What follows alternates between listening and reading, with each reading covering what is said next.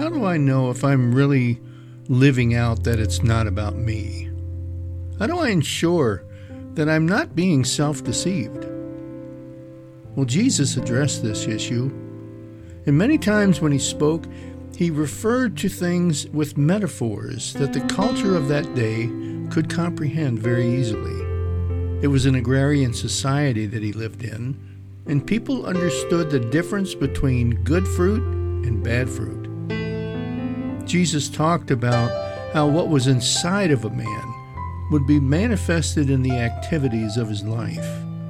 What was inside the heart of a man would become the fuel for what came out of his mouth.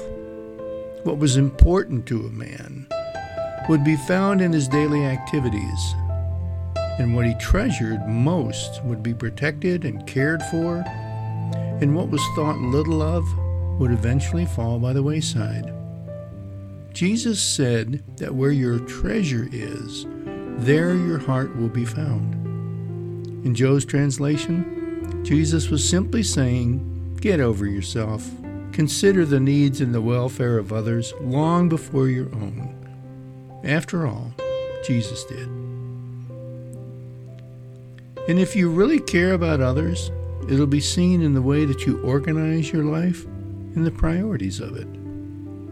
Note to self make sure you always reflect a godly attitude and that it resides in your heart. Thanks and God bless.